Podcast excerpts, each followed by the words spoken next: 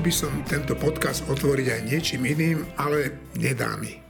Pýtam sa, kde berie človek, ktorý v jeden deň hovorí o tom, aké sú tie vakcíny dôležité a treba sa nechať zaočkovať, po niekoľkých mesiacoch tvrdí opak, zmení názor o 180 stupňov. Neviem, či sa takémuto človekovi dá veriť. Peter Pellegrini v jednom rozhovore odporúča ľuďom, aby sa dali zaočkovať. On sám to však nechce urobiť a v tom istom rozhovore kvalitu vakcín spochybní. No, jednoducho Pellegrini. Už som si myslel, že Smer si vybral oddychový čas, ale mýlil som sa. Dnes teda v piatok požiadal zvolanie mimoriadnej schôdze parlamentu. Chce sa na nej pýtať vlády, čo mieni urobiť s tou prekliatou pandémiou. Robert Fico zvoláva mimoriadne schôdze ako na bežiacom páse a dáva poriadne zabrať aj ústavnému súdu. Mám veľkú radosť, že sa tak stará o naše zdravie, len neviem, prečo zvoláva protivládne demonstrácie, na ktorých sa ten vírus šíri ako diví. Niekto by mu mal možno aj pripomenúť to, že sa z neho stal falšovateľ úradnej listiny PCR testu, keď sa vracal z dovolenky v Grécku. A naozaj, ešte by ma zaujímalo, v akom stave a za kým PCR testom sa domov vrátila jeho priateľka, s ktorou si tam odskočil nabrať sily do ďalšieho boja o svoju slobodu. Čas našich najlepších odborníkov nie je vôbec spokojná s tým, ako vláda skresala ich odporúčania na riešenie katastrofálnej situácie. Zdá sa, ako by sa mnoho Slovákov rozhodlo, že im je bližšia nemocničná postel ako vakcína v ramene, či v tom horšom prípade krematórium. Hovoria odborníci a lekári z konzília, ktorí vo štvrtok zdôvodňovali zavedenie lockdownu. V tých krajinách, ktoré majú nižšiu ako 50-percentnú zaočkovanosť, čo je prípad Slovenska, vlastne ECDC hovorí, že to riziko e, bude zvládnutelné iba v prípade obmedzenia našich kontaktov o viac ako 40% či je veľmi signifikantné e, zníženie našich rizik, našich kontaktov a našej mobility. Naopak v krajinách, ktoré majú veľmi vysokú tú zaočkovanosť, tak za rizikové vlastne považujú iba e, ďalšie zvyšovanie e, mobility alebo kontaktov proti situácii, aká je dnes a, a kvázi hovoria, že tam nie sú potrebné nejaké e, ďalšie opatrenia na mitigovanie tých rizík. V krízovej situácii, ktorej dnes čelíme, nemáme z krátkodobého hľadiska iné riešenie, ktoré nám pomôže limitovať straty na životoch, pomôcť kolabujúcim nemocniciam a najmä ťažko skúšaným zdravotníkom.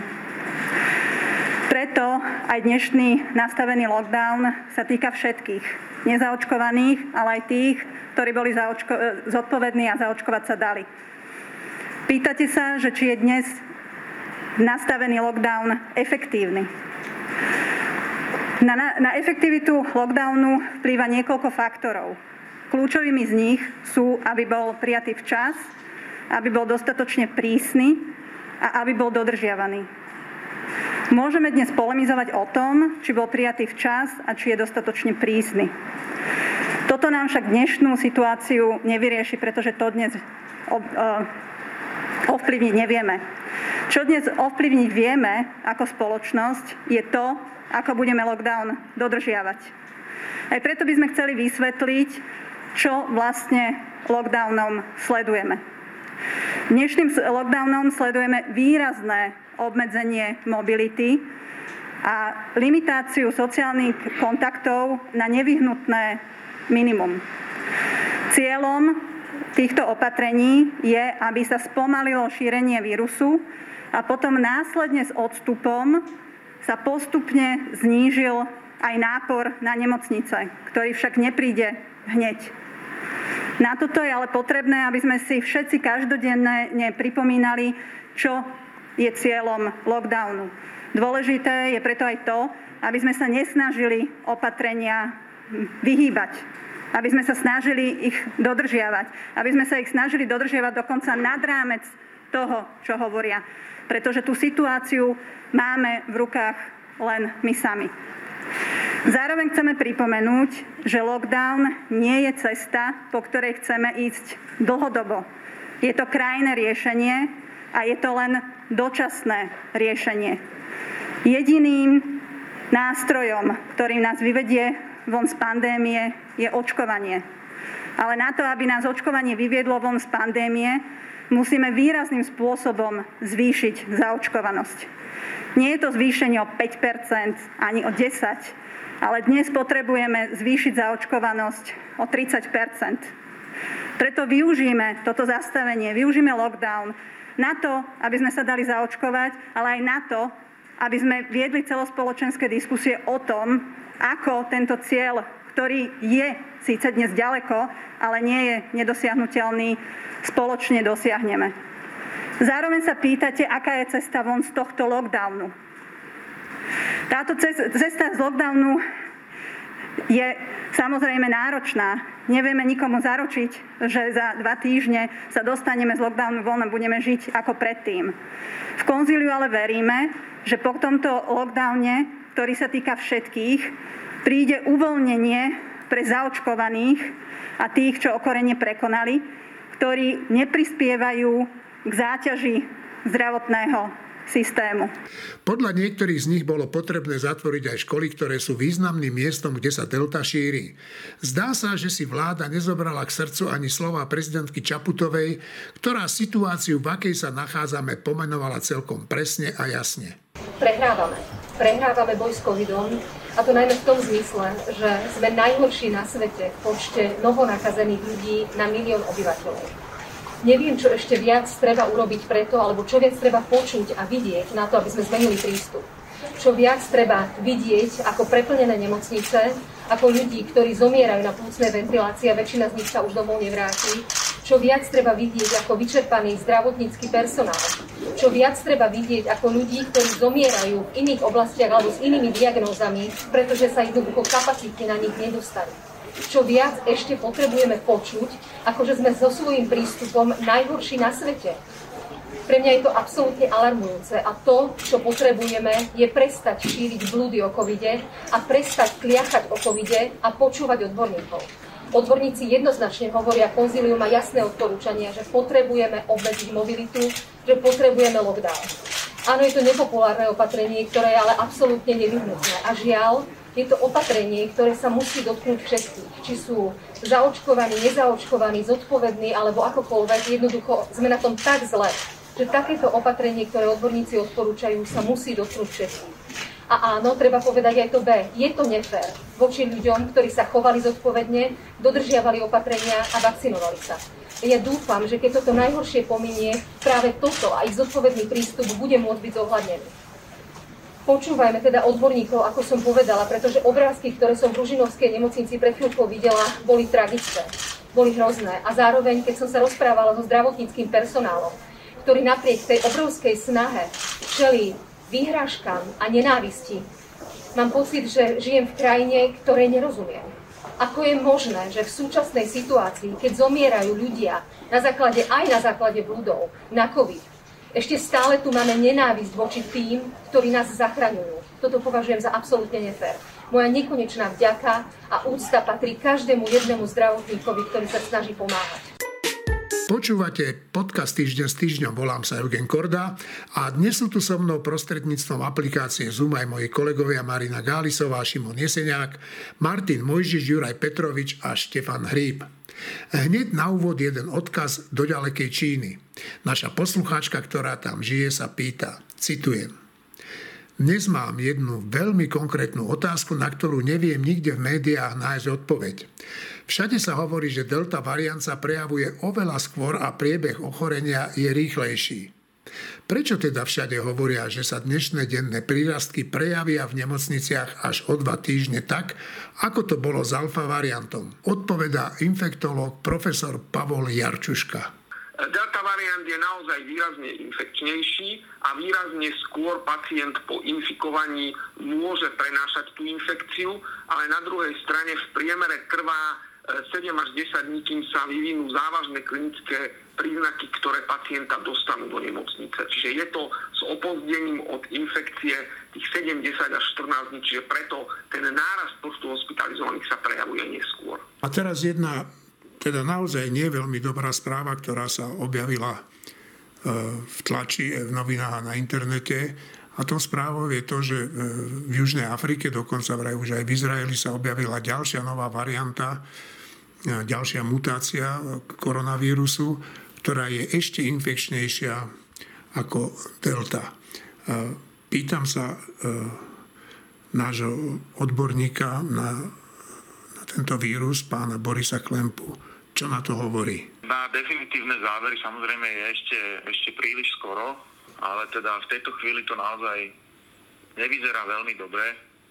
Pripomína to trochu tú situáciu, keď prišla Delta, čiže v situácii, keď, keď vlastne absolútne dominoval alfa variant a všetci sme ho považovali za, za veľmi e, infekčný a, a, a dôvod všetkých problémov, tak zrazu bol pomerne rýchlo nahradený tou, tou e, deltou. A takéto niečo teraz e, sa zdá, že deje v, v Južnej Afrike.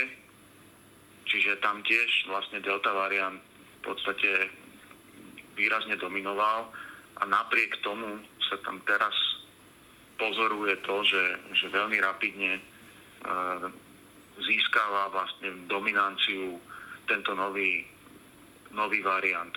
Takže to je to priame pozorovanie z, z reálneho života, ktoré vyvoláva tie obavy. To je ako keby jedna úroveň tých, tých indícií. No a druhá úroveň tých indícií je, že samozrejme, že tejto fáze my už vieme veľmi presne ten zoznam mutácií, ktoré boli u tohoto variantu nájdené. A teda je naozaj zarážajúce, že priamo v tom géne pre pre ten výbežkový proteín, pre ten spike proteín je tých mutácií veľmi, veľmi veľa, je ich 30 aspoň a sú skutočne veľká časť z nich je naozaj sústredená jednak do toho miesta, ktorým sa vírus viaže na receptor a takisto aj do, to, do toho miesta, ktoré je dôležité pre vstup už priamo do, do, do bunky.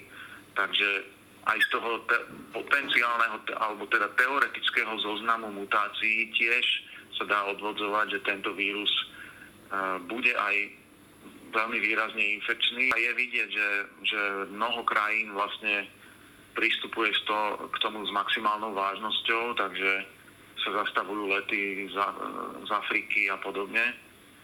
Už je vlastne zaznamenaný výskyt v Hongkongu, čo nemusí byť až také zlé znamenie, pretože tam ten, tá, tá stratégia nulová, nulovej tolerancie vlastne dáva nádej, že, že keď sa to niekde podarí zastaviť, tak určite v Hongkongu. A, ale dneska už som zaznamenal, že asi aj v Izraeli uh, už, už bol nájdený, aj keď v databázach ešte sekvencie z Izraela nie sú. Ale to zase tiež nie je až také dobré znamenie, pretože ak to viete, ak sa to začne nachádzať v takých krajinách, ktorý, ktoré majú veľmi dobre rozvinutý ten systém e, identifikácie nových variantov, tak to môže naznačovať, že oni to našli prvý len preto, lebo veľmi dobre hľadajú, ale že v skutočnosti je to už aj množstvo iných krajín. To, to v tejto chvíli ešte nevieme úplne odhadnúť, ale teda je skutočne celý svet zalarmovaný a práve kvôli, kvôli tejto kombinácii aj dôkazov z, z, z toho šírenia priamo, z toho pozorovania, aj na základe toho zoznamu mutácií, ktoré, ktorý je naozaj impresívny. Čiže, ak som dobre rozumel, tak e, tie vakcíny, ktoré súčasne používame, môžu alebo sú menej účinné voči tejto e, variácii? No zatiaľ sa to samozrejme len predpokladá na základe toho zoznamu mutácií. Priamo experimentálne dôkazy, že, že tento vírus je odolnejší, zatiaľ nemáme. Zatiaľ to len predpokladáme, keďže vidíme, že priamo v tom mieste, kde sa obvykle e, protilátky viažú, takže v tom mieste je tých mutácií nahromadených veľa. Marina, tak ako to vidíš ty, ako sa chová tá naša vláda? Prijala ten lockdown e, zavčasu, neskoro, sú tie opatrenia dobré, zlé? Aký je to odkaz pre e, celú našu spoločnosť?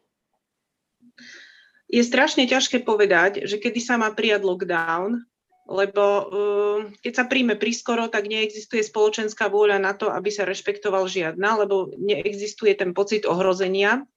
Potom príde moment, keď už by to asi bolo treba, a potom, keď sa príjme, je zase celkom legitímna otázka, že či sa to už medzi tým nevykulminovalo, nevyriešilo samo. Ale zdá sa, že tento prišiel v takom akože období, keď čiastočne už vidíme aj ústup e, počtu hospitalizovaných niekde na východe a že ich už nemusia teda voziť do tej Bratislavy napríklad, alebo teda smerom na západ.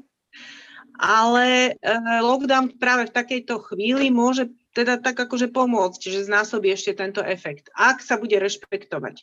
Lebo to je základná podmienka, že ak sa bude rešpektovať. A tam vidím jedno riziko, a to bolo jasné už pri tej tlačovke, lebo zažili sme návrat plač, plačoviek, zažili sme návrat e, niekoho, koho by som už nazvala, že reál premiér, ktorým je Igor Matovič.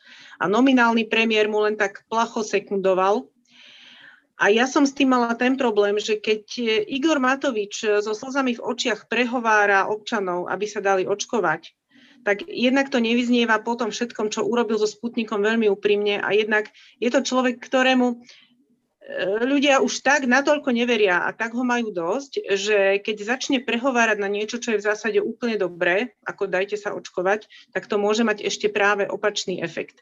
Tak ja už len dúfam, že strach z vírusu u ľudí prevládne nad odporom k Igorovi Matovičovi a že sa teda očkovať dajú. No, uh, uvidíme, veď uvidíme čo urobí tá správa o tom, o tom novom variante, o tej novej mutácii, vírusov, o ktorej hovoril pán Klempa.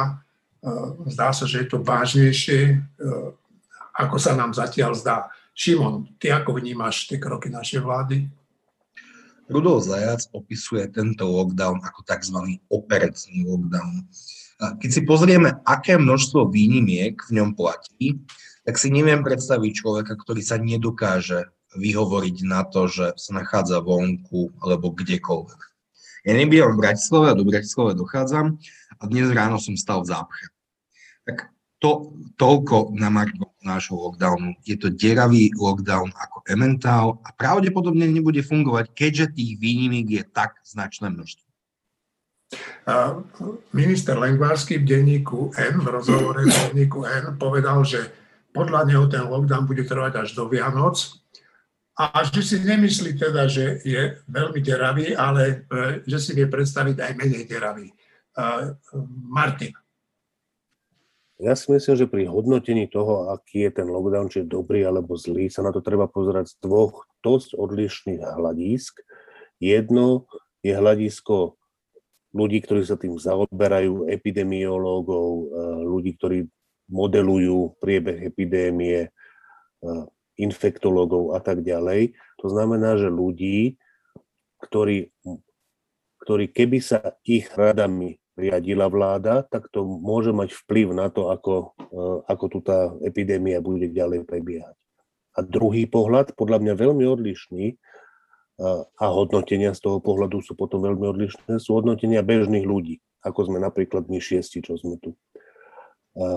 Ja si myslím, že z pohľadu ľudí, ako sú epidemiológovia, tých môže veľmi škrieť, keď tá vláda e, nepočúva ich, keď nedodržiava tie ich e, e, odporúčania a tak ďalej, pretože je veľmi pravdepodobné, že keby niektoré z tých odporúčaní sa dodržiavali, tak veľa životov merané na stovky, ak nie na vyššie čísla, sa ušetrí, ktoré teraz, jak si, že tí ľudia zomru z nášho hľadiska je to podľa mňa ale úplne jedno. Je úplne jedno, či je lockdown tvrdý, meký, či prišiel skoro alebo neskoro.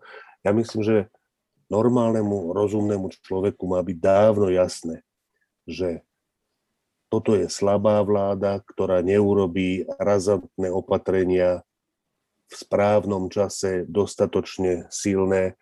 Konec koncov je veľmi ťažké povedať, ako aj Marina vravela, čo je správny čas a čo sú správne opatrenia tá vláda bude vždy chytať tú epidémiu za chvost, bude robiť opatrenia až v čase, keď už naozaj nie je dvihnutia a vždy ich urobí také nemastné, neslané, ale to je úplne, v niečom je to úplne jedno. Nie je to jedno v tom, že tá epidémia tu bude väčšia alebo menšia.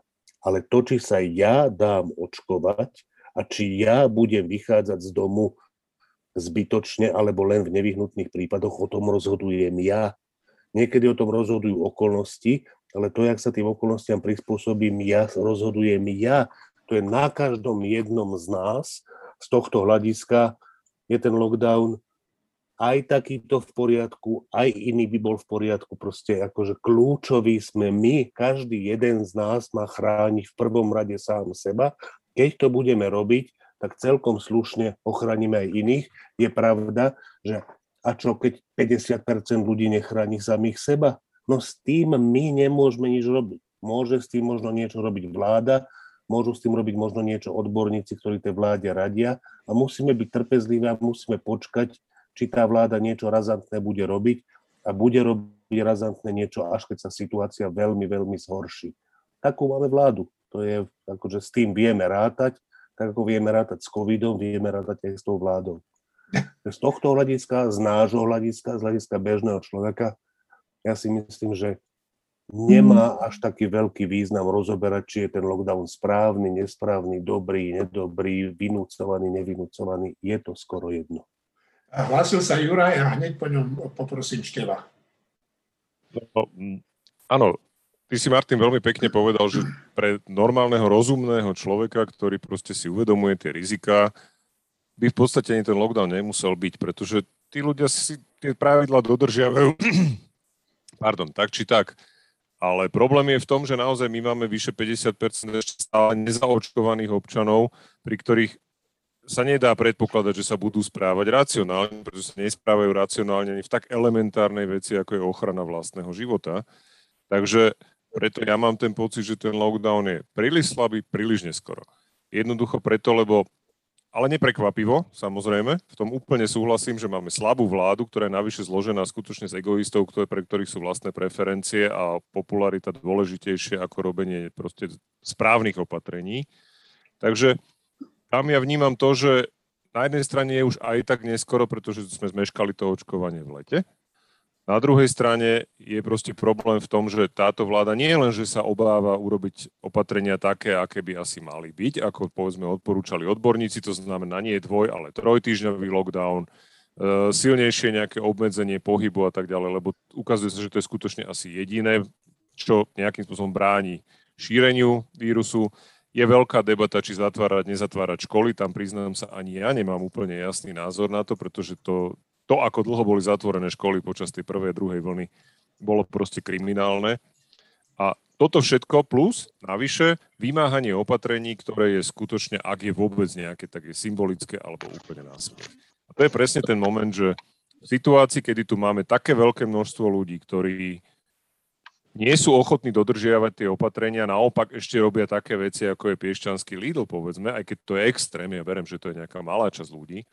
A to je jediné, na čo sa v podstate ten štát zmohol, že aspoň týchto úplných extrémistov nejakým spôsobom postihol, tak ja si počas druhej vlny ani teraz zatiaľ nepamätám, že by niekto niečo kontroloval. Ja sa kvôli práci musím hýbať po Slovensku stále, ale ja som ten papier, ktorý mi v práci dali, v živote nikdy, nikde nevytiahol. A nepočítam s tým, že sa tam niečo bude meniť. Tam ten Šimonov, Šimonova skúsenosť z rána je úplne presná, že keď raz niekto proste trčí v zápche do, smere do Bratislavy ráno, tak ten lockdown je v podstate naozaj len symbolický. Ehm, dve poznámky, jedna k vláde a jedna k tomu lockdownu. Tak k vláde. Ehm, táto vláda má taký zvyk, ktorý je v skutočnosti zlozvyk, že e, svoje rozhodnutia opiera o popularitu tých rozhodnutí. E, tak sa to naučil ešte v opozícii a tak to robia aj v koalícii. A človek, keď má nejaký zlozvyk, však to vieme aj z vlastných životov, že toho sa strašne ťažko zbavuje. E, tento zlozvyk vedie vládu k tomu, že robí opatrenia až vtedy, keď už dobre, tak urobíme niečo trocha nepopulárne, ale urobme to čo najmenej nepopulárne. Uh, to je prípad tohto lockdownu, že urobme ho čo najmenej tvrdý a čo, čo najmenej, aby ľudí vyrušil, v domnení, že tým si získavajú alebo teda nestrácajú popularitu. V skutočnosti tento zlozvyk spôsobuje, že ten želaný cieľ toho zlozvyku, mať popularitu, je pres, teda realita je presne opačná. Že týmto zlozvykom, ktorým chcú získavať popularitu, ju strácajú. Som zvedavý, kedy na to prídu. Myslím si, že na to neprídu nikdy. Tak ako mnohí z nás neprídu na to, že náš zlozvyk nás ničí, zabíja a všeličo, všeličo podobné. Proste tak, takto sú založení, takto to majú v sebe usporiadané a takto budú robiť až do trpkého konca. Teraz k tomu lockdownu. Ehm, čo chce ten lockdown dosiahnuť? Respektíve, čo chceme dosiahnuť? Tak chceme dosiahnuť, aby v nemocniciach neboli preplnené kapacity, Chceme dosiahnuť, aby čo najmenej ľudí zomieralo a chceme dosiahnuť, aby to celé trvalo čo najkratšie. Na tomto je úplná zhoda asi u všetkých. Dobre, tak ako to ideme dosiahnuť?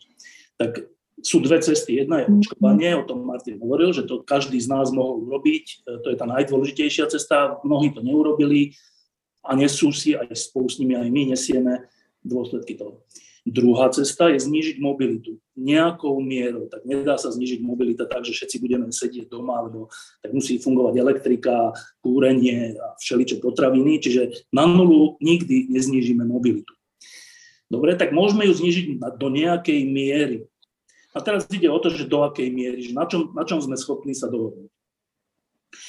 Pritom je dôležité, že, že ktorá časť mobility je v tom kľúčová. Tak je všeobecne známe, znova je to všeobecne zdieľané, že e, najviac mobility a infekcií sú medzi deťmi, v domácnostiach a na pracoviskách. Tieto tri, tri e, prostredia sú e, z hľadiska šírenia vírusu naj, e, nie že rizikovejšie, ale najreálnejšie sa tam deje ten prenos infekcie. Čiže ešte raz medzi deťmi, medzi domácnosťami, čiže keď sme doma s rodinou, a na pracoviska, keď sme v práci. Dobre, tak asi nemôžeme zatvoriť pracoviska. Alebo môžeme? Neviem, na, o tom je otázka. Akože teoreticky sa dá urobiť, že na dva týždne sa zavrú všetky, všetky závody okrem tých akože životne nevyhnutných. Stalo by to veľa peňazí, ale veľmi by sa tým znížila mobilita v tom jednom sektore, teda na pracoviskách. Nemôžeme znížiť mobilitu v domácnostiach, lebo to z definície nejde. To proste sme doma spolu s rodinami, s deťmi, to sa nedá e, znížiť. Tak jediné, čo sa ešte dá znížiť, je medzi deťmi a to je, že na školách.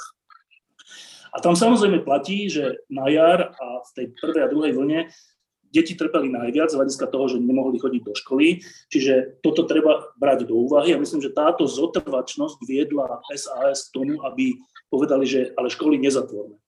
Lenže v tej trojici je to jediná možnosť, čo sa týka zníženia mobility. Inú už nemáme. Čiže, no a čo sa stalo v tomto lockdowne? Tak neznížila sa mobilita, čo sa týka škôl, neznížila sa, čo sa týka pracovísk a neznížila sa, čo sa týka domácnosti, lebo tam sa to ani nedá. Že výsledok je, že tento lockdown neznížil tie najhoršie mobility. Ani trochu. Že ani trochu. No a teraz očakávame, Dobre, ale samozrejme platí, že ten lockdown nejakú mieru mobility znížil. Tak nechodíme večer do reštaurácií, e, nechodíme do odevov si nakupovať e, teda šaty a všelijaké ďalšie veci. Ale to nie sú tie kľúčové mobility. Ale nejakou mierou to znížil. Dobre. So všetkými ľuďmi, ktorými som sa rozprával, mi povedali, teda ľuďmi, ktorí sa tomu venujú, mi povedali toto, že ak by to malo mať zmysel z hľadiska zníženia mobility a skrátenia toho celého času tohto, tohto temna, ktoré, ktorým znova prechádzame, tak by sa museli stať dve veci. Že musela by sa výrazne znížiť mobilita na nejaký čas, na tri týždne, a súčasne počas tých troch týždňov by sa museli prijať opatrenia k zvýšeniu očkovania minimálne ľudí 50+. Plus vtedy by sme mohli očakávať, že po troch týždňoch sa niečo udeje. Takto, keď, keďže sa nerobilo nič ani voči očkovaniu, lebo to je také slabé, že možno raz, keď sa to bude e, akože uvoľňovať, tak prvé sa to bude uvoľňovať pre očkovaných. No ale to je kedy možno raz. A čo sa bude uvoľňovať? Není tam žiadna taká, akože žiadne lákadlo pre tých, ktorí nie sú zaočkovaní, aby sa zaočkovali. Čiže e, neurobili sme z tých dvoch vecí ani jednu že neznižili sme dostatočne mobilitu a nevyužili sme ten kúpený čas prípadný na to, aby sa urobilo razantné opatrenie smerom k očkovaniu 50+. Plus. Výsledok suma sumárum je, že Nedá sa očakávať účinnosť tohto lockdownu do 10 dní, ako si to oni nahovárajú, alebo možno aj vedia, nám to nahovárajú, že za 10 dní sa to bude prehodnocovať. Neviem, čo by sa malo za 10 dní prehodnocovať, lebo to má strašnú zotrvačnosť. Tie hospitalizácie a úmrtia majú strašnú zotrvačnosť. takže keď dneska urobíme hoci aj najtvrdší lockdown, tak za 10 dní už je všetko v poriadku, to je vôbec nie. Čiže nebudeme mať žiadne dáta, na základe čoho po 10 dňoch budeme môcť čokoľvek povedať. Čiže Čiže stalo sa to, že, že mnoho ľudí sa, sa akože nahnevá, ale tak dobre, každý na to už sme zvyknutí, že, že tu je množstvo ľudí nahnevaných, ale ten kýžený efekt nie je možné dosiahnuť do 10 dní týmto lockdownom a neočkovaním.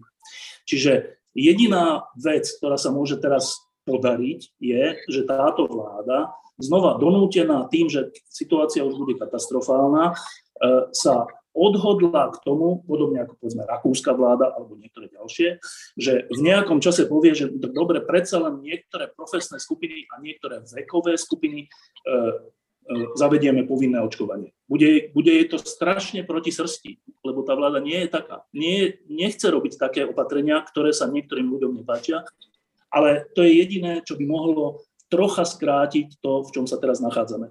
Celkové si myslím, že že tento lockdown nie je účinný a v kombinácii s tým, že nie sú e, pripravené kroky na rozšírenie očkovania, že, že vlastne sme si ani len nekúpili čas. Že vlastne sme urobili, skoro by som povedal, že zbytočnú vec. Myslím, že ešte chcel Juraj. Áno, ja musím bohužiaľ súhlasiť a skutočne si nemyslím, však ono konec koncov minister Lengvarský to naozaj pripustil, že po tých desiatich dňoch sa to prehodnotí a zrejme to bude aj tak až do Vianoc a možno aj dlhšie. Však sme rádi, že máme 90 dní, čiže teoreticky sa kľudne môže stať, že tu bude 90 dní lockdown. No dneska bola ohlásená nejaká tlačovka s názvom, že ponuka, ktorá sa nedá odmietnúť, tak ak to nebude tá ponuka, o ktorej písal kedysi Martin Mojžiš, že Boris Kolár dostal ponuku, ktorú nevie, nebude vedieť odmietnúť, tak je možné, že sa Igor Matovič s Borisom Kolárom rozhodli, že chcú teda naozaj tých seniorov nejak motivovať, čo by ma veľmi príjemne prekvapilo. Pretože Lengvarsky to spomenul v tom rozhovore, že teda nejak ponúknuť všetkým seniorom, že za, za to, že sa dajú zaočkovať, dostanú nejaké poukážky do gastra, ktoré ale bude zatvorené, takže do gastra vlastne nebudú môcť ísť, tak niekedy možno v budúcnosti, ak nejaké prevádzky gastro ešte prežijú tieto trvalé veľké lockdowny, tak možno sa niekam dostanú. Mňa len ešte jedna vec na tom mrzí, že pri takto nastavovaných a takto komunikovaných opatreniach sa stále znovu a znovu deje to, ja to zachytávam v tom verejnom priestore, že strašná spústa ľudí, aj tých očkovaných, už je sklamaných z toho, že niekto im povie, však dajte sa zaočkovať a to znamená, že vy už nebudete mať také, taký tvrdý lockdown alebo niečo, proste, že, že aj sebe nejakým spôsobom pomôžete. A ten slogan, že vakcína je sloboda, no všetci tí, čo sa doteraz dali zaočkovať a teraz sledujú, čo sa deje, tam totiž niekto zabudol povedať, že no ak sa zaočkujete vy a spolu s vami dostatočné množstvo ľudí, tak potom nebudú musieť byť lockdowny, len to dostatočné množstvo ľudí spolu s vami nikto nepovedal, pretože to by samozrejme oslabilo tú, tú výzvu alebo tú, tú snahu nejak motivovať tých ľudí dať sa očkovať. A tí ľudia to, mnohí, nie všetci samozrejme, mnohí to môžu vnímať teraz ako zase ďalší podvod zo strany vlády, že no tak slubovali nám a zase to neplatí, lebo teraz zaviedli lockdown pre všetkých. Čo my máme z toho, že sme sa dali očkovať? Je to také primitívne, primárne mám z toho to, že snáď neumriem a mám väčšiu šancu, že neumriem, ale proste bohužiaľ zase nejaká určitá skupina ľudí, ktorá v zásade urobila, čo by mala robiť, bude postavená aj proti tej vláde a proti ďalším opatreniam. Je to proste skutočne v tomto smere problém. Takže neviem, no a nový variant to ešte celé zamieša na novo. To uvidíme, čo dneska VHO povie. Lebo to bude ešte veľmi dôležité, že ako to vlastne vyzerá s tým novým variantom. No, Šimon sa hlásil s takým úsmevom, tak Šimon, usmievaj sa. Mne sa to Jurajové vyjadrenie a optimizmus zdá, že nemiestný. Tak ponuka, ktorá sa neodmieta v súvislosti s Borisom Kolárom je, je, že ten lockdown zmierníme a otvoríme lyžiarské strediska. Už pomaly niektoré zasahujú. áno, to, áno, má snežiť túto, tento piatok, áno. Áno, aj tie kúpečka, v ktorých sa ťaháme hore na zjazdovky, že tam bude nás menej a čo mne ako lyžiarovi vyhovuje, takže je to v poriadku. Mm-hmm. Áno, pravda je, že cez víkend má snežiť, takže možno, že to je naozaj o tomto. Situáciu, v akej sa svet nachádza, popísal nemecký minister zdravotníctva úplne presne a jasne. Povedal toto. V podstate každý v Nemecku bude pravdepodobne do konca zimy zaočkovaný, uzdravený alebo mŕtvý. No a tým by som e, dnešnú debatu na tému pandémia uzavrel. Francúzska revolúcia svojich vodcov poslala nakoniec pod gilotínu. Veľká oktobrová socialistická revolúcia sa tiež skončila podobne, vraždením jej strojcom a utrpením obyčajných ľudí. V gulagoch zahynuli milióny mužov a žien, ktorých tam revolúcia poslala budovať krajšie začiatky, vykúpené ich utrpením a krvou. Takže keď počujem, ako minister financí Igor Matovič hovorí o daňovej revolúcii, okamžite spozorním. Šimon, ja keď som ti hovoril, že budeme mať v tomto podcaste aj priestor na tzv. Matovičovú daňovú odvodovú revolúciu, tak si sa e, začal strašne smiať. Tak povedz mi prečo. Tak začal som sa smiať z x dôvodov, napríklad už len kvôli názvu, teda, že daňovo-odvodová revolúcia, ktorá je, že prvá časť, teda, to bolo štvordejstvové predstavenie Igora Matoviča a minimálne prvé dve až dve a pol dejstva bolo ohlasovanie nových sociálnych balíčkov, na ktoré nemáme peniaze. Igor Matovič zároveň akože načrtol, že odkiaľ by sme tie peniaze mohli vzať, to, to boli najlepšie časti tlačovky, lebo napríklad, že 200 miliónov vezmeme na obranu. Fajn. A potom sa všetci čudujeme, že v Spojených štátoch vyhrá niekto, kto povie, ale ja vám už vašu odmar, obranu odmietam platiť. Igor Matovič u Brania Závodského tento krok vysvetľoval aj tak, že uh, síce nedodržiavame tie záväzky voči NATO už asi 15 alebo 16 rokov, ale to nevadí, lebo naši susedia ich dodržiavajú ešte menej tak namiesto toho, aby sme sa pozreli na Polsko, Litvo, Lot, Litvu, Lotyšsko a Estonsko, ktoré svoje záväzky voči NATO dodržiavajú, my ešte ideme znížiť výdavky na obranu. Potom ďalšie, eh, ďalší zdroj financovania je s tým, že uberieme samozprávam. No ak nás táto pandémia niečo naučila pomerne presne, tak keď je niekto akcie schopný a dokáže niečo zorganizovať, tak sú to samozprávy ktoré po vlastnej linke organizovali očkovanie alebo testovanie, to je ďalšia vec. Ale v princípe je to sociálny balíček. Navyše posledná štvrtá časť, to bolo, že namierené alebo, alebo tzv. zrovnoprávnenie SZČO a živnostníkov s ostatnými zamestnancami. Igor Matovič sa dokonca znížil k tak perfidnému vyjadreniu, akože ten, kto je zamestnanec, je ten zodpovedný, kto financuje štát a trochu to preženiem a ten, kto podniká alebo je živnostník, je ten, kto je taký, snažím na nejaké slušné slovo, ale že odrbávak, môžem použiť, asi áno, ktorý sa snaží vyklúčkovať zo svojich daňových a odvodových povinností. No v prvom rade zákon umožňuje rôzne formy, formy podnikania, ktoré živnostníci a SZČO využívajú. Je to, je to úplne legitimné. Ak by tieto zmeny prešli, tak živnostníci by platili najviac peňazí spomedzi vyšeráckej štvorky. Dokonca niektorí živnostníci by platili o 400% viac, ako je priemer týchto krajín, čo je likvidačné, lebo nebude to likvidačné. Tak čo sa bude diať? Tak živnostníci, ktorí sú asi väčšinou natoľko lucidní, že si budú vedieť spočítať, že koľko si majú vybločkovať, tak toľko si vybločkujú. Nekúpia si notebooky za 500 eur, ale za 1500 eur. Kúpia si nové auta a nebude to mať dokopy žiaden dopad, iba, iba akési PR. Potom tam ešte predstavil, že gastrozmeny a krčahy vody, poriadku, to je, to je PR, no, tak nech si to tam dá. Ale naozaj nenazývajme, ako to už vravíme, x podcastov za sebou, každé myšlenkové cvičenie revo, revolúciou a rozhodne reformou. Posledná vec, tieto zmeny nie sú prediskutované v koalícii. Tak nech si o Zurindovi a Miklošovi myslíme čokoľvek, čo chceme, ale keď chceli, aby prešli reformy, tak to nerobili určite tak, že sa postavili pred auditorium a povedali mi, že toto je naša predstava daňovej reformy, poďme o nej diskutovať. Robí sa to úplne naopak. Najskôr sa bavím s odbornou verejnosťou, záujmovými skupinami, s koaličnými partnermi a s kadekým a potom ten kompromisný návrh predstavím verejnosti. Igor Matovič to spravil úplne opačne, navyše s dodatkom a želaním, ktorý ja si myslím, že ani Igor Matovič nemôže myslieť vážne. A on povedal, že on by si veľmi želal, aby tieto zmeny platili k 1.1.2022. Neviem naozaj, koľko je to zákonov, ktoré by sa museli zmeniť, aby všetky tieto zmeny prešli, ale to sú stovky zákonov. To sa naozaj nedá, nedá stíhať.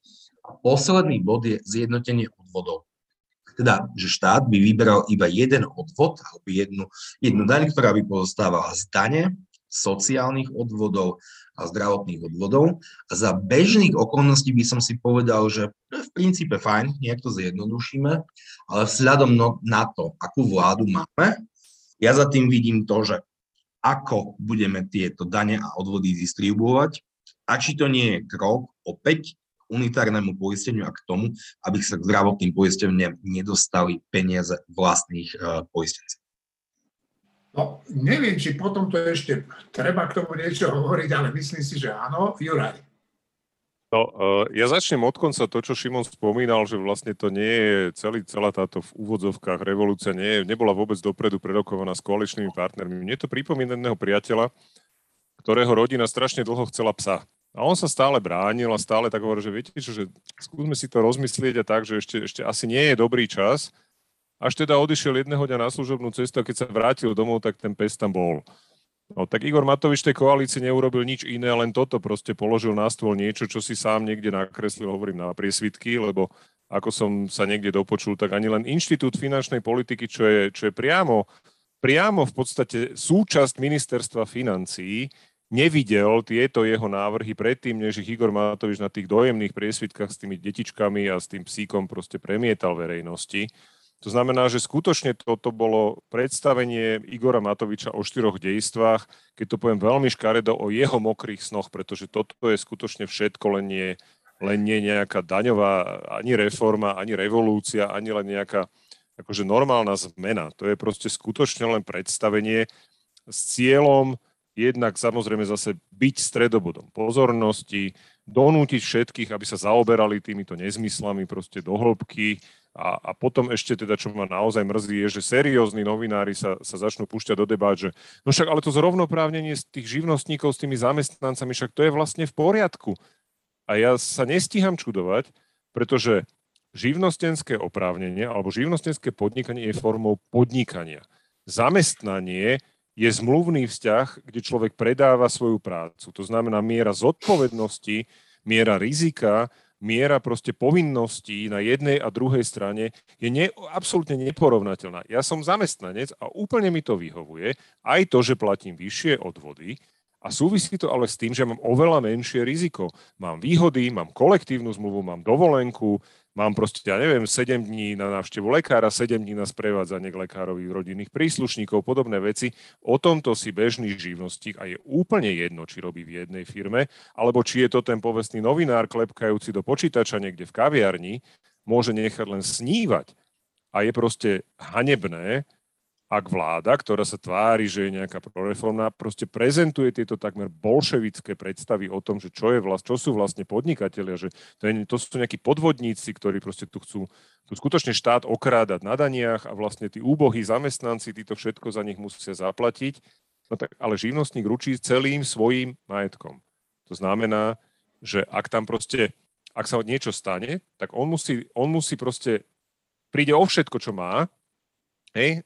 A je to teda dojemné, keď toto rozpráva človek, ktorý pre istotu celý svoj majetok, podnikanie a všetko previedol na manželku, takže vlastne nemajetný bezdomovec. Hej? Tak on, jeho samozrejme nemusí trápiť, že teda čo tí živnostníci, pretože on už nie je ani živnostník a teda nemá ani žiadny majetok, čiže aj keby mal zodpovedať, už nezodpoveda za nič. Ja som nerad osobný, ale skutočne musím povedať, že toto je zase jedno z tých predstavení, ktoré, ktoré je, je vyložené len snahou o získanie pozornosti. No, ja by som aj rád dodal na obranu Igora Matoviča, že on to urobil v čase, keď mu reálne hrozilo, že jeho majetok bude napadnutý Robertom Ficom a jeho ľuďmi. Takže tam by som trošku, trošku bol na jeho strane, aj keď nerád. No, hlási sa, že Šimon s kratučkou poznámkou a potom hneď dám slovo Maríne. Ja len naozaj jedna krátka poznámka, to nie je poznámka moja, ale Martina Vlachinského z Inštitútu INES, ktorý porovnával živnostníkov a zamestnancov takto. No tak keď zamestnancovi hádžeme dve brvná pod nohy a živnostníkovi jedno brvno pod nohy, tak ani nie jeden nie je na vine, ale problém je v vrháš tých brvn. Takže prestaňme hádzať podnikateľom a živnostníkom balvany a polená pod nohy. Marina. E, ja si myslím, že ak majú zamestnanci e, svoje postavenie, vnímajú, že je nejaké ťažké, alebo akokoľvek sa cítia znevýhodnení, myslím si, že nikto im nebráni odísť zo zamestnania a začať podnikať v malom, treba živnostensky. Takisto živnostník, e, keď sa chce zamestnať, ja si myslím, že sa zamestná. Problém je ten, keď štát v tomto prípade chce vytvárať také podmienky, ktorými ako keby chcel e, vyháňať ľudí z podnikania a zaháňať ich do toho košiara k zamestnancom. A takisto by bol možno problém, keby obmedzoval iným ľuďom slobodnú voľbu sebarealizácie tak, že by ich treba povedal, že ale nie, my nechceme veľa zamestnancov a teraz urobíme to tak, aby neboli zamestnanci, aby boli radšej živnostníci toto sa mi zdá, že je základný pojem takej neslobody, ale Igor Matovič o slobode ani nesníval, takže to je úplne normálne u neho a dalo sa to čakať. A celkovo si myslím, že hoci celý život, alebo teda veľkú časť svojho života sa sám živil podnikaním, takže ako náhle sa dostal do centrálnej moci, tak absolútne na to zabudol a už sa vidí len ako ten plánovač, ktorý ľudí bude posúvať po tej šachovnici tak, ako, ako to považuje za dobré. Pretože ja si myslím, že on to reálne považuje za dobré a pre spoločnosť za nejaké prínosné. Len problém je v tom, že to sú stále len predstavy jedného plánovača v podstate diktátorské predstavy. Igor Matovič je taký obrázok toho, možno, že dobre mieniaceho, ale zle konajúceho diktátora, ktorý v princípe koná zle preto, lebo je to diktátorské správanie. A to, čo on predviedol akože v tých svojich štyroch dejstvách, ako predstavoval tú svoju revolúciu, to bolo príšerné, to bol jeden chaos. A normálne je až ťažké, že systematicky kritizovať tú jeho reformu, revolúciu, či čo to je, pretože tam nejaký systém nie je v tom. To sú naozaj len také porivy duše, ktoré si on niekde zapísal, zaznamenal, alebo sa mu zdalo, že to by bolo príjemné pre ľudí. No a výsledkom toho je ten krčach vody, ktorý však podozrievam z toho, že on to použil presne preto, aby sme sa sústredili na ten krčach vody, o tom sa dohadovali a smiali sa z toho a popri tom pozabúdali, že v skutočnosti celé je to, to sú proste len predstavy centrálneho plánovania. A to je niečo, čomu by sa spoločnosť, ak chce byť zdravá, mala vyhýbať. Tak Štefan a daňovú odvodovú revolúciu ukončí revolucionár Martin Možiš. Zase len niekoľko poznámok. Tak, e, dania a odvody, respektíve to, ako tu e, platíme a čo z toho dostávame, e, je veľmi dôležitá časť nášho života. A preto všetky zmeny a nejaké návrhy, ktoré sa tohto týkajú a ktoré sa týkajú 5 miliónov ľudí v tejto krajine, E, by mali byť e, mienené vážne, mali by byť predkladané seriózne a mali by sme všetci k tomu zaujímať nejaké stanoviska, aby nakoniec vznikol nejaký spoločný, kompromisný návrh alebo riešenie. E, to nie je proti Matovičovi. To je jedno, kto bol minister financií. Keď sa takáto vážna vec robí, ktorá sa naozaj týka každého z nás, tak si to vyžaduje že elementárnu serióznosť. Úplne, že elementárnu. E, to, čo, čo sme boli svetkami, už z definície nie je elementárne seriózne. Tak poprvé, e, keď si, keď si z toho urobíte štvordňové predstavenie, tak to je jasné, že tam nejde o tie dania a odvody, ale o vás. To sa nemá robiť. To, to znižuje vážnosť tej veci pred 5 miliónmi ľudí. Po druhé, poznámky, ktorými to bolo sprevádzané, tak napríklad e, tam sa zavádza niečo ako milionárska daň, to je taká, že keď má niekto nad milión, tak z toho má nejaké ešte platiť minimálne peniaze a tá poznámka bola, že ale však tam nejde o tie peniaze, ktoré z toho získame, z toho nezískame žiadne peniaze. Tam ide iba o to, aby, sme, aby som videl, ako narastajú peniaze milionárov. Tak toto nemôže povedať minister financí európskej krajiny. Že je to celé finta na to, aby sledoval rast majetku nejakých ľudí, hoci sa to tvári ako daň. To, to sa nesmie, proste, to sa nesmie. Ďalšia poznámka, e, ktorá už bola spomínaná, že je rozdiel medzi nejakou šičkou alebo nejakým remeselníkom a medzi tým, a medzi človekom, ktorý e, píše do počítača v kaviarni. No tak e, v roku 1977 písal jeden taký človek, nie do počítača, ale do, do písacieho stroja Chartu 77. A boli tu potom baníci, ktorí potom protestovali proti Charte 77. A kto mal pravdu? A kto urobil viac pre túto spoločnosť? Pretože sa tu môžeme vôbec rozprávať. Ten, ktorý ťukal na tom stroji. No my tu dnes, 30 rokov po novembri 89, ideme diskutovať o tom, že duševná práca je menej cenná, ale veď minister financí vykonáva duševnú prácu. Tak on je menej cenný, tak potom on nech odstúpi, nech ide robiť šičku, keď si myslí, že to je dôležitejšie. Prečo robí menej dôležitú vec? No, čiže takéto poznámky a vôbec celé to predstavenie, také show, zase je to ten zlozvyk, ktorého sa už človek nikdy nezbaví, tak úplne znížili vážnosť toho, čo by sme tu potrebovali všetci, 5 miliónov ľudí. Naozaj by sme potrebovali všelijaké zjednodušenie, e, možno by sme potrebovali e, zjednodušenie aj odvodov, možno, by sme možno naozaj by sme potrebovali zjednotenie tých odvodov do jedného odvodu, ale o tom sa treba rozprávať, to netreba robiť ako komédiu, cirkus, lebo tým sa to celé zabije. Posledná vec. E,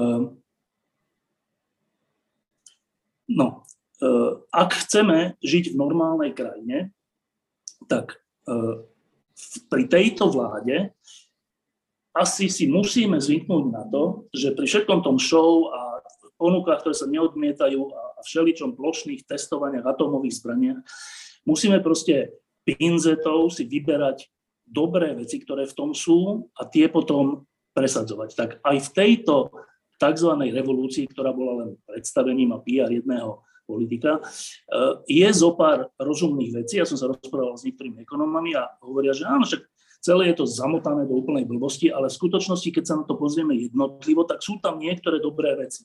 Tak teraz je úloha koalície, politických strán, ale aj médií, vybrať z tohto guláša a z týchto nezmyslov, o ktorých sme hovorili, tie veci, ktoré stoja za pozornosť a tie potom presadiť. Nebude to žiadna revolúcia daňová, ale môže ísť o mierne zlepšenie existujúceho stavu a to je samozrejme dobré. Len to, ako to práve Igor Matovič prezentoval, to, že on je minister financí, to, to robí strašne ťažké. Že pre mnohých ľudí je psychologicky úplne ťažké čokoľvek z toho, čo, čo Matovič týmto spôsobom predstaví, vôbec uvažovať o tom, že by tam mohlo byť niečo dobré a ja tomu úplne rozumiem, že v tom on robí oveľa ťažším priechodnosť vlastných opatrení. Ale inú vládu nemáme, iného ministra financí nemáme, kým tento bude, tak e, ja by som to nepochoval celé, že ani jedna vec z toho je zlá, celé to treba Anglo odmietnúť, ale mm, akože vyzval by som na tú neskutočne ťažkú, mentálne ťažkú prácu e, pozrieť si v tých, v tých nápadoch, čo tam je dobré a to potom skúsiť presadiť. Martin? Ja k celej tej uh, Matovičovej daňovo-odvodovej neviem čo, ako cítim potrebu povedať toto. To už je všetko. Ďakujem e, za e, výstižné ticho a aj vám ďakujem za to, že ste boli v tomto podcaste. Vraj by aj vypovedal, ale len cez telemost.